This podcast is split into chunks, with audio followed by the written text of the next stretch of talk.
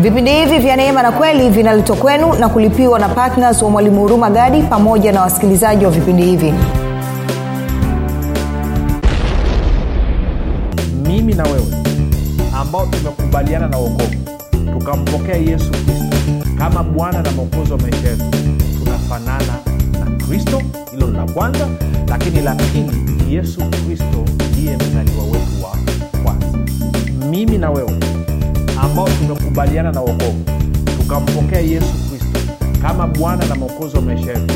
Tunafanana na kristo hilo ni la kwanza lakini la pili yesu kristo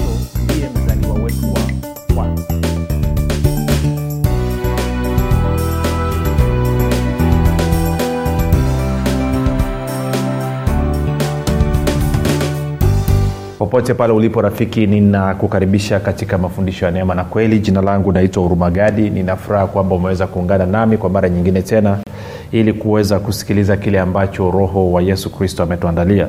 Kumbuka tu mafundisho ya neema na kweli yanakuja kwako kila siku muda na wakati kama huu yakiwa yana lengo la kujenga na kuimarisha imani yako wewe unayenisikiliza ili uweze kukua na kufika katika cheo cha kimo cha utimilifu wa kristo.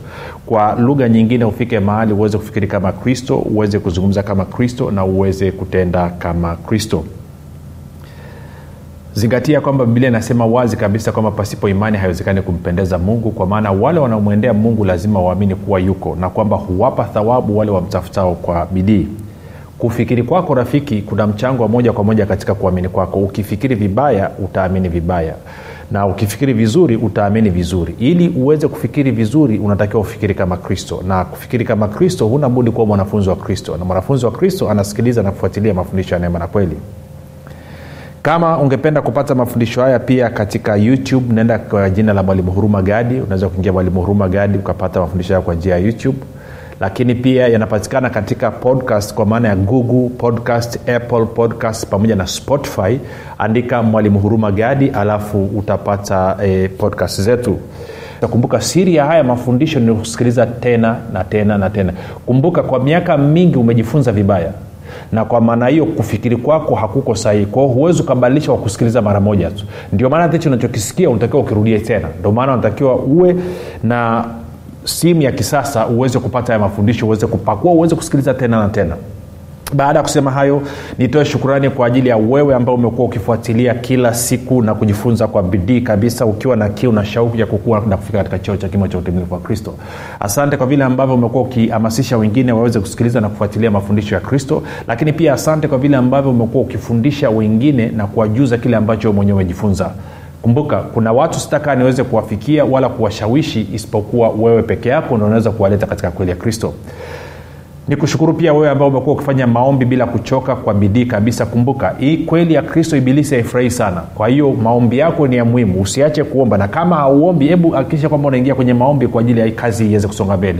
Ombea fikra za watu mungu aweze kuzifungua macho ya mioyo yaweze kutiwa nuru. Omba roho ya ufunuo iweze kuachiliwa juu yao waweze kupata hekima na maarifa ili wazidi kumjua kristo pia wewe ambaye umekuwa ukisapoti ukiwa patna wa vipindi vya neema na kweli na kuhakikisha kwamba unatoa fedha yako ili injili iweze kusambaa kwa njia ya redio nasema asante sana. Nakushukuru kwa upendo wako nashukuru kwa maana hukuamua kuwa mchoyo hukuamua kuwa mbinafsi na kutumia kipato chako kwa ajili ya kwako wewe na mtoto wako tuna watoto wako tu. Asante kwa vile ambavyo umeonyesha kwa vitendo kwamba uliitwa ulibarikiwa ili uwe baraka. Kwa fedha yako unawezesha mamia kwa maelfu ya watu kufikiwa na injili ya kristo. Kumbuka tasisitiza tena kuna watu ambao hawana namna nyingine yeyote wanaweza wakafikiwa na kweli ya kristo isipokuwa kwa njia ya redio.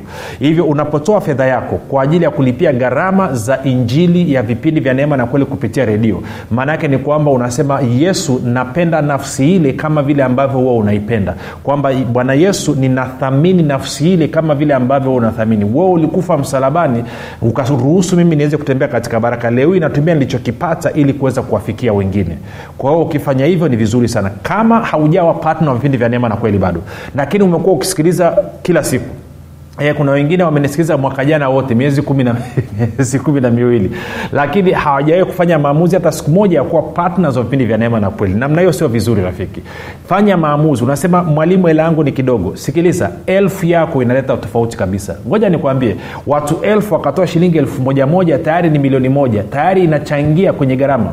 Kwa hiyo usikubali ibilisi akakudanganya akakurubuni akakwambia hela yako ni ndogo haitoshi kwamba hata, hata ikitolea tabakia shingapi hata kaa ni mia tano tuma. Maanaake ni lazima uanzie mahali. Na unapoanzia mahali utaanza kuona baraka ya bwana ikitenda kazi katika maisha yako alafu utaenda ukiongoza. Si wengine meshasia nikifundisha mi hela yangu ya kwanza kwanza kutoka mbarikiwa bwana ilikuwa shilingi mia tano alafu baadaye nikaenda nikiongezeka. Kwao na wewe unaweza kwao unakaribisha sana. Kila mwisho huwa zinatajwa namba za simu basi unaweza ukapiga simu kasema mimi nimeamua kuwa patna wa vipindi vya neema na kweli. Kuhakikisha kwamba watu wanafikiwa na injili kwa njia ya redio. Baada ya kusema hayo basi nataka tuendelee na somo letu linalosema umefanana na kristo na kiukweli kabisa bado hata sijaanza kuzungumzia hiyo. Nilikuwa niko kwenye utangulizi tu na muniwie radhi labda nimepiga kambi sana muda mrefu. Na kuna wengine mko maeneo mbalimbali duniani. Nafahamu kwamba kuna wengine mko kwenye maeneo ambayo hichi ambacho nimekuwa nikijikita nacho karibu wiki nzima kwenu sio tatizo. Labda familia zenu hazijaguswa.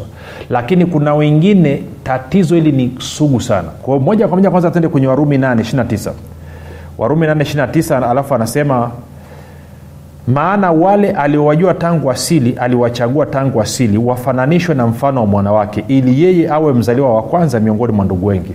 Na nilipiga kambi kwa kama siku tatu sasa leo itakuwa kama siku ya nne kuzungumzia hili swala la mzaliwa wa kwanza. Ni, ni, ni fundisho ambalo limeenea sana uh, haswa kwa jamii ya watu waliotoka kanda ya kaskazini nikizungumzia mkoa wa manyara mkoa wa arusha mkoa wa kilimanjaro. Na kwa maana hiyo wametoka na hilo fundisho wakaliexport wakalihamisha wakalileta na dar es salaam likaenda na mbea na wapi na wapi na wapi.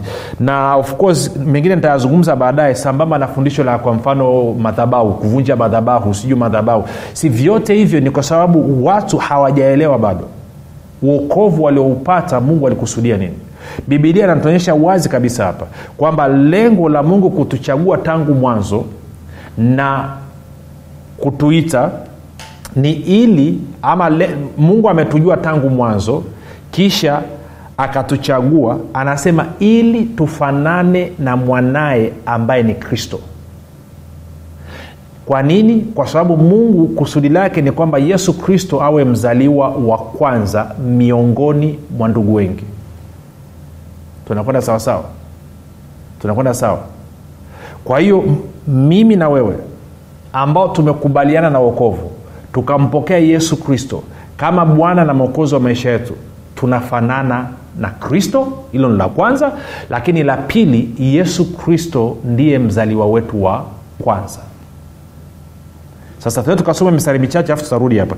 Tuende kwa mfano kwenye ufunuo e, kwenye ufunuo mlango wa kwanza alafu ntaanza mstari ule wa nne mpaka wa sita. Anasema yohana ufunuo moja nne hadi sita. Yohana kwa yale makanisa saba yaliyoko asia neema na iwe kwenu na amani zitokazo kwake yeye aliye aliyoko na aliyekuwako na atakayekuja na zitokazo kwa roho saba walioko mbele ya kiti chake cha enzi tena zitokazo kwa yesu kristo shahidi aliye mwaminifu mzaliwa wa kwanza wa waliokufa na mkuu wa wafalme wa dunia. Kwa anasema yesu ni mzaliwa wa kwanza wa waliokufa. Maana yake nini? Maana yake ngoja takuonyesha muda sio mrefu. Tende kwenye wakolosai. Wakolosai mlango wa kwanza mstari wa 18 anasema hivi naye yaani yesu kristo ndiye kichwa cha mwili yaani cha kanisa naye ni mwanzo ni mzaliwa wa kwanza katika wafu ili kwamba awe mtangulizi katika yote. Sasa anaposema mzaliwa wa kwanza kutoka katika wafu maana yake nini? Kumbuka unapo bibilia inapozungumzia habari ya kufufuka inazungumzia habari ya si kuzaliwa. Na yesu ndio wa kwanza katika habari ya ufufuo kufufuka. Sina muda wa kwenda kufundisha huko lakini ukisoma ukienda ukasoma kwenye matayo 27 alafu ukaanzia mstari ule wa 53 utaona siku ile yesu bwana yesu anakufa pale msalabani anasema lilitokea tetemeko makaburi yakafunuka alafu miili ya watu ikainuka. Lakini hii miili haikutoka kwenye kaburi. Alafu mstari unaofuatia anasema yesu alipofufuka ile miili ikatoka kaburini ikaenda mjini ikaonekana na watu wengi. Kwa nini haikuweza kutoka? Haikuweza kutoka maanaake ilikuwa inasubiria kwanza yesu ndo awe wa kwanza kufufuka. Anapofuka anakuwa ni mzaliwa wa kwanza. Ndio maana ukienda kwenye petro tulikuwa tunaangalia tuende kwenye petro mlango wa kwanza na mstari ule wa anasema hivi ahimidiwe mungu baba wa bwana wetu yesu kristo ambaye kwa rehema zake nyingi alituzaa mara ya pili ili tupate tumaini lenye uzima kwa kufuka kwake kristo katika wafu. Sikia bibilia ya, ya some bibilia ya neno na, na bibilia habari njema tusikia anavyosema. Anasema hivi. Bibilia neno anasema hivi ahimidiwe mungu baba wa bwana wetu yesu kristo kwa rehema zake kuu ametuzaa sisi mara ya pili kutoka nini katika tumaini lenye uzima kwa kufufuka kwa yesu kristo kutoka kwa wafu. Sikia biblia habari njema anavyosema asifiwe mungu na baba wa bwana wetu yesu kristo kwa huruma yake kuu alitufanya tuzaliwe upya kwa kumfufua yesu kutoka kwa wafu. Alitufanya tuzaliwe upya kwa kumfufua yesu kutoka katika wafu. Kwa hiyo kuna connection kuna muunganiko wa moja kwa moja kati ya yesu kufufuka na si kuzaliwa mara ya pili. Kwa hiyo ukisikia anavyosema mtu kufufuka kwa wafu maanake anazungumzia kuzaliwa mara ya pili. Ukisikia anazungumzia kuzaliwa mara ya pili inaunganisha pia na kufufuliwa kutoka kwa wafu. Kwa hiyo yesu ni mzaliwa wa kwanza walio hai na kutoka katika waliokufa. Tunakwenda sawasawa? Sasa baada ya kusema hayo maana yake ni kwamba kwa sababu hiyo basi tukirudi kwenye warumi 829 bwana yesu asifiwe. Warumi 829 anasema maana wale aliwajua tangu mwanzo aliwachagua tangu mwanzo wafananishwe na mfano wa mwanawake ili yeye awe mzaliwa wa kwanza miongoni mwa ndugu wengi. Na nikakuonyesha katika waibrania 211 anasema kwamba waibrania 21 anasema ameleta wana wengi katika utukufu mstari wa 11 anasema bwana yesu aoni aibu kutuita ndugu zake. Kwa hiyo rafiki mimi na wewe tuliozaliwa mara ya pili tumefanana na kristo. Mimi na wewe tumefanana na kristo. Na hilo ndio kusudi la mungu. Sasa of course wiki ijayo nitaanza kukumegea nikuonyeshe kivipi. Lakini hapa mwanzo kuwa tunazungumza hilo kwamba tumefanana na kristo lakini pia anasema kristo ni mzaliwa wa kwanza miongoni mwa ndugu wengi. Kwa kama kristo ni mzaliwa wa kwanza narudia kusisitiza tena hatuna tatizo la mzaliwa wa kwanza. Sababu kwamba umekwama katika eneo lolote la maisha yako ni kwa sababu haujaijua kweli. Ukiijua kweli utatoka. Moja nikusaidie kitu kimoja. Tuende kwenye kwenye wakorinto wa pili alafu tutasoma mstari wa kumi na mlango wa tano wakorinto wa pili mlango wa tano. Alafu tutaenda mstari mstari wa kumi na sita mpaka wa kumi na saba. Anasema hata imekuwa sisi tangu sasa hatumjui mtu awaye yote kwa jinsi ya mwili. Ingawa sisi tumemtambua kristo kwa jinsi ya mwili lakini sasa hatumtambui hivi tena. 17 anasema hata imekuwa mtu akiwa ndani ya kristo amekuwa kiumbe kipya. Ya kale yamepita tazama yote yamekuwa mapya. Lakini vyote pia vyatokana na mungu aliyetupatanisha sisi na nafsi yake kwa kristo. Naye alitupa huduma ya upatanisho. Yaani mungu alikuwa ndani ya kristo akiupatanisha ulimwengu na nafsi yake asiwahesabie makosa yao. Naye ame, e, ametia ndani yetu neno la upatanisho. Sasa mstari nataka kujikita nao leo hii ni ule mstari wa 17 anasema hata imekuwa mtu akiwa ndani ya kristo amekuwa kiumbe kipya ya kale yamepita tazama yamekuwa mapya. Naomba nikusomee kwenye bibilia ya habari njema. Sikia bibilia ya habari njema anavyosema mstari. Anasema mtu yeyote akiungana na kristo huwa kiumbe kipya. Mambo ya kale yamepita hali mpya imefika. Sasa sikilize maanake ni hii. Kama mtu ameenda kanisani alafu alivyoingia kanisani hajaokoka hajazaliwa mara ya pili. Alafu akasikiliza injili. Alafu baada ya kusikiliza injili akaamua kumwamini yesu kristo na kumpokea yesu kristo kama bwana na mwokozi wa maisha yake. Anapompokea huyu mtu anazaliwa mara ya pili. Anapozaliwa mara ya pili bibilia inasema anakuwa kiumbe kipya hawi mtu anakuwa kiumbe kipya. Maanaake nini? Huyu mtu anakuwa ni mchanganyiko wa mwanadamu na mchanganyiko wa mungu. Ndio maana anaitwa kiumbe kipya. Anakuwa na asili ya mungu ndani yake asilimia mia moja ambaye ni kristo aliyoko ndani mwake na ana asili ya kibinadamu kwa asilimia mia moja kwa maana katika mwili wake tunakwenda sawasawa na kwa maana hiyo akitoka nje ya kanisa kama kulikuwa kuna majini na mapepo na mamizimu yamekaa pale nje yanamsubiria hayawezi kumtambua tena. Kwa sababu aliyeingia ndani ya kanisa na aliyetoka hawafanani. Ni vitu viwili tofauti. Tunakwenda sawasawa sasa mwaka elfu mbili na, na, na tisa nikiwa kwenye kanisa fulani tunafundishwa mafundisho ya maandalizi ya kubatizwa kwa roho mtakatifu nikamuuliza mwalimu aliyekuwa anatufundisha swali. Nikawambia ni jambo gani linaweza likamsababisha mtu asiweze kupokea asiweze kupata roho mtakatifu? Yule bwana akanipa sababu alafu sababu mojawapo akasema kama haujafanyiwa ukombozi kama bado wewe umeungana na mizimu ya kwenu kwamba laana ya kizazi cha tatu na cha nne kama bado unayo huwezi ukapokea roho mtakatifu. Kumbuka wakati huo sijui kitu kwao nilivyosikia hivyo nikaambia nifanyeje? Akasema lazima uende mkafanye maombi ya ukombozi ujitenge na babu yako na bibi yako. Nikakubaliana na nilichoambiwa nikafunga safari nikachukua mtumishi mmoja hapa dar es salaam tukafunga safari tukaenda mpaka kijijini kwetu sonu masama kwa wale wanaofahamu. Nikaenda nikaenda kufanya maombi ya ukombozi ya kujitenga na, na ukoo na kitu gani. Maombi ya kipuzi kabisa stupidity of degree. Lakini nilienda nikafanya kwa sababu sijui chochote cha kufanya kwa hiyo nikaenda nikafanya haya mataputapu haya matapishi nikaenda nikayafanya. Na ashukuriwe mungu ndugu zangu hawakuniona. Maanake siku hiyo wangeniona kute nimesewa kwenye makaburi ya babu na bibi alafu nasema na wakataa that is madness of highest degree. Yani sijui si, basi tuende tuache. Kwa hiyo nikafanya yale maombi. Anyway nikarudi.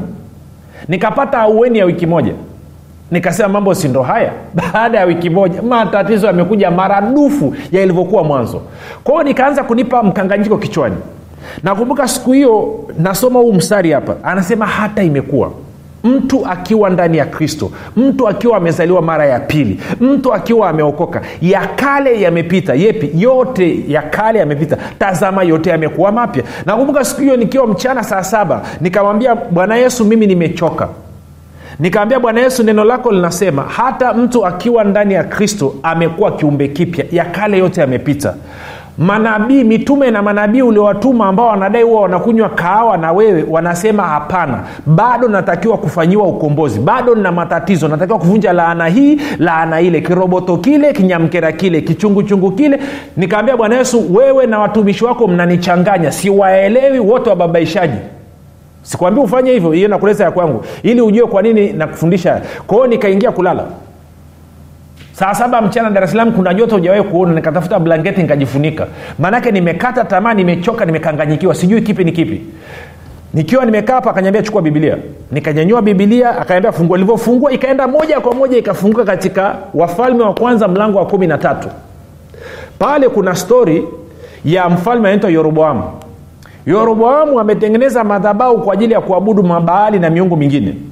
Alafu mungu akamtokea kijana akamtuma kijana anaitwa mtu wa mungu. Akamwambia nenda kwa yoroboamu kabomoe zile madhabau zote. Alafu ukishabomoa usile wala kunywa katika hiyo katika huo mji na wala usi, usitokee njia ulioingilia. Tumia njia nyingine. Kwa kijana akaenda akafanya yoroboamu akakasirika akataka kumpiga kijana mkono ukaganda kijana akamwombea mkono ukakaa sawa. Yoroboamu akaambia njoo ule. Akasema hata ukinipa nusu ya ufalme wako skai kijana akatafuta njia nyingine akatoka. Walikuwepo vijana wawili wakaenda nyumbani wakamweleza baba yao anaitwa nabii mzee. Wakawambia nabii mzee kuna nabii kijana amekuja leo mjini. Yametokea moja mbili tatu nne. Nabii mzee akawauliza ameelekea upande upi wakawambia amepita njia hii. Akasema nitandikieni punda ni mwai kwa akapanda punda akamfukuzia mtu wa mungu nabii kijana. Akamkuta nabii kijana amekaa chini ya mti ametulia. Akamsalimia. Akaambia wewe ndo ulipita mjini ukafanya moja mita? Akasema ndio mimi. Akasema okay karibu uingie mjini uende ukale. Nabii kijana akasema hapana mungu aliniagiza. Amesema nisile wala kunywa katika huo mji wala nisitokee njia nilioingilia nabii mzee akasema mimi nami ni mtu wa mungu mimi nami ni nabii wa bwana. Malaika wa bwana alinitokea mchana wa leo. Akaja akasema nikuambie urudi uende ukapate chakula nami. Haleluya. Kwa hiyo twende mtu wa mungu ukapate chakula. Nabii kijana akaambatana na mzee na biblia nasema kwenye mabano hali akimdanganya kwa nabii kijana akadanganywa. Akaenda nyumbani kwa nabii mzee akaekewa chakula akapiga tonge. Amepiga tonge tu. Nabii yule yule mzee akasema hili ndio neno la bwana kwa kuwa umekaidi maagizo yangu ukufuata maelekezo niliyokuambia leo hii utararuliwa na simba utakufa na hautazikwa na wazee wako. E, kijana akaacha tonge akaondoka. Kufika mbele kweli kauawa na simba. Nabii mzee akaenda anamlilia kijana. Nakumbuka siku nilipata hasira nikajajuka kaambia bwana yesu ndo mambo gani haya? Kwa nini umeacha huyu nabii mzee amemdanganya nabii kijana? Kwa nini hujamshughulikia unabii mzee? Umwacha nabii kijana amekufa amedanganywa. Bwana yesu akanyambia mara ya kwanza nilizungumza na huu kijana moja kwa moja. Sikuzungumza kupitia mtu. Kama ningekuwa na maelekezo tofauti ningezungumza naye moja kwa moja. Kwa yeye kukaidi maagizo yangu ndio maana amekufa. Na huyu nabii mzee nitamshughulikia kwa sababu ya uongo wake. Nikaambia kwa hiyo bwana yesu unaniambia nini? Akaniambia fuata kile ambacho neno langu linasema katika agano jipya. Habari ya mitume na manabii waache. Kama wanachokuambia akikubaliani na kile ambacho kinasema kwenye agano jipya achana nao. Guess what nikapiga chini mafundisho yote ya mitume na manabii ambayo hayakubaliani na kile ambacho kimesemwa katika agano jipya. Kwa sababu maisha ya mkristo katika agano jipya tunayapata haswa katika kuanzia nyaraka za paulo kitabu cha warumi mpaka yuda. Kitabu cha warumi mpaka yuda ndo kitabu ambacho nyaraka ambazo zimeandikwa kwa ajili ya kushughulika na changamoto na ukustawi na maendeleo ya mkristo. Kwenye agano la kale hakukuwa na mkristo rafiki huwezi ukatumia agano la kale kuendesha maisha yako. Yes kuna mambo utayapata lakini ni baada ya kulielewa agano jipya kwanza ndo baadaye unaweza kwenda kusoma agano la kale likakusaidia. Kabla ya hapo utavurugikiwa akili. Kwa hiyo tangu wakati huo nikaamua kuachana na hiyo habari ya ukombozi sijui habari ya toba ya hivi sijui habari ya toba ya vile. My friend maisha yangu yako super. Kwa wale waliokutana na mimi uso kwa uso kunyangalia unanionaje? Kitu kiko namna hii. Kwao nakusaidia na wewe uachane na hiyo. Amesema hata imekuwa mtu akiwa ndani ya kristo ya kale yamepita ya kale ipi? Asili yote ya adamu asili ya dhambi asili ya mauti madhaifu yote na makorokoro yote ya adamu yameondoka. Tazama yote yamekuwa mapya. Angalia mstari wa 18 anavyosema. Anasema lakini vyote pia vyatokana na mungu. Anasema baada ya wewe kuungana na kristo kila kitu cha kwako rafiki sasa hivi kinatokana na kristo. Sababu kwamba hauoni tofauti yoyote kabla ya kuokoka na baada ya kuokoka kwa maana ya ustawi ni kwa sababu hujajitambua ni kwa sababu haujaijua kweli. Na ndio maana mungu anakuletea vipindi kama vya neema na kweli tuje tukueleze ukweli. Sasa nafahamu mambo niliyoyazungumza kwa sababu ya watu fulani fulani mmekuwa washabiki wa watu badala ya kuwa mshabiki wa yesu mmekuwa washabiki wa madhehebu mmekuwa washabiki wa binadamu badala ya kuwa washabiki wa mungu wa yesu kristo. Kuna wengine mmenichukia kuna wengine mmeamua kuziba redio kuna wengine mmeamua kulefti kwenye grupu nachoweza kusema tu ni pole lakini mimi nitamalizia kusema kitu hichi. Tangu umeanza kufanya toba ya mzaliwa wa kwanza kwa ajili yako kwa ajili ya ndugu yako kwa ajili ya mtoto wako nini kimebadilika katika maisha yako? Je matatizo yako hayako pale pale? Na kila siku ukienda unapewa sababu mpya kuna tofauti gani na mtu anaenda kwa mganga wa kienyeji alafu dawa isipofanya kazi mganga wa kienyeji anaambia masharti yameharibika? Kila siku kunapewa dawa mpya. Na mtu ukishaanza kwenda kwa mganga wa kienyeji anakupa masharti mwishoni unamchoka. Unaama kwa mganga huyu unaenda kwa mganga huyu. Je wakristo wengi hamfanyi hivyo? Kwamba mmepewa masharti mmeshindwa na sasa hivi mnaama toka kwa mtumishi mmoja kwenda kwa mtumishi mwingine kwenda kwa mtumishi mwingine kwenda kwa mtumishi mwingine na kuna mafundisho mengine mabovu kabisa. Kuna makanisa yalitia msimamo yakakataa mafundisho kama hayo mafundisho ya ajabu ajabu. Alafu baada ya kuona wanapoteza watu wao kwa sababu ya mafundisho mabovu na wao wakayakumbatia hayo mafundisho wakaanza kuyafundisha ndani ya kanisa lao. Mungu awahurumie. Kwa sababu mmeshiriki katika dhambi na laana ya kufanya watu kuwa mateka. Sasa tunaleta habari ya kristo. Yes kuna watu kukosea. Bibi mwenyewe huko nyuma nishakosea na labda nitakoseaga huko mbele. Lakini ukikosea kuwa muungwana geuka achana na huo uongo geukia kweli. Ntarudia tena kwa kumalizia. Mafundisho mzaliwa wako wa kwanza ni yesu kristo. Mafundisho yote ya toba ya mzaliwa wa kwanza ni sahihi kwa mtu ambaye hajazaliwa mara ya pili. Ni sahihi kwa mtu ambaye asili yake bado inafanana na adamu. Lakini sio sahihi kwa mtu aliyezaliwa mara ya pili. Sio sahihi kwa mtu ambaye anafanana na kristo. Na watu wote waliozaliwa mara mara ya pili wanafanana na kristo. Na mzaliwa wao wa kwanza ni yesu. Na hivyo hawahitaji kufanya toba ya kitu chochote wanachotakiwa kufanya ni kumshukuru mungu na waanze kuishi katika uhuru wao. Huo uhuru nitauzungumza kwa kina kipindi cha kesho kutwa. Kwa sababu kesho tunataka tuhudumie wagonjwa. Tunakwenda sawasawa rafiki? Kesho tunataka tuhudumie wagonjwa kwa hiyo nataka niliweke hilo wazi.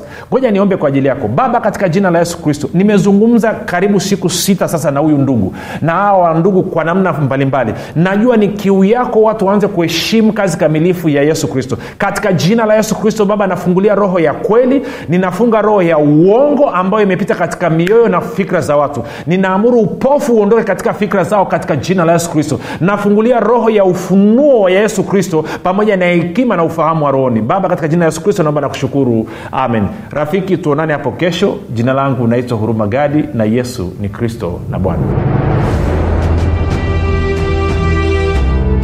Unafahamu kwamba imani na mtumishi asiyeshindwa. Unafahamu kuwa pasipo imani haiwezekani bali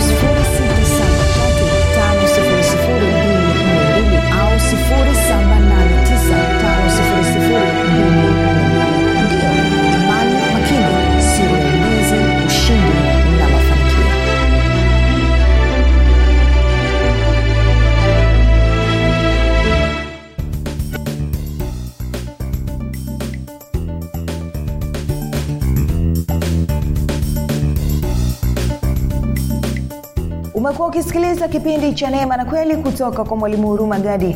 Kama una ushuhuda au maswali kutokana na kipindi cha leo tuandikie message ama tupigie simu namba 7645242 au 6735242 au 7895242 nitarudia.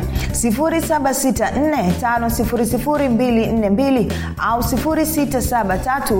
6735242 au 789 pia usiache kumfolo mwalimu huru magadi katika facebook instagram na twitter kwa jina la mwalimu huru magadi pamoja na kusubscribe katika youtube chaneli ya mwalimu huru magadi kwa mafundisho zaidi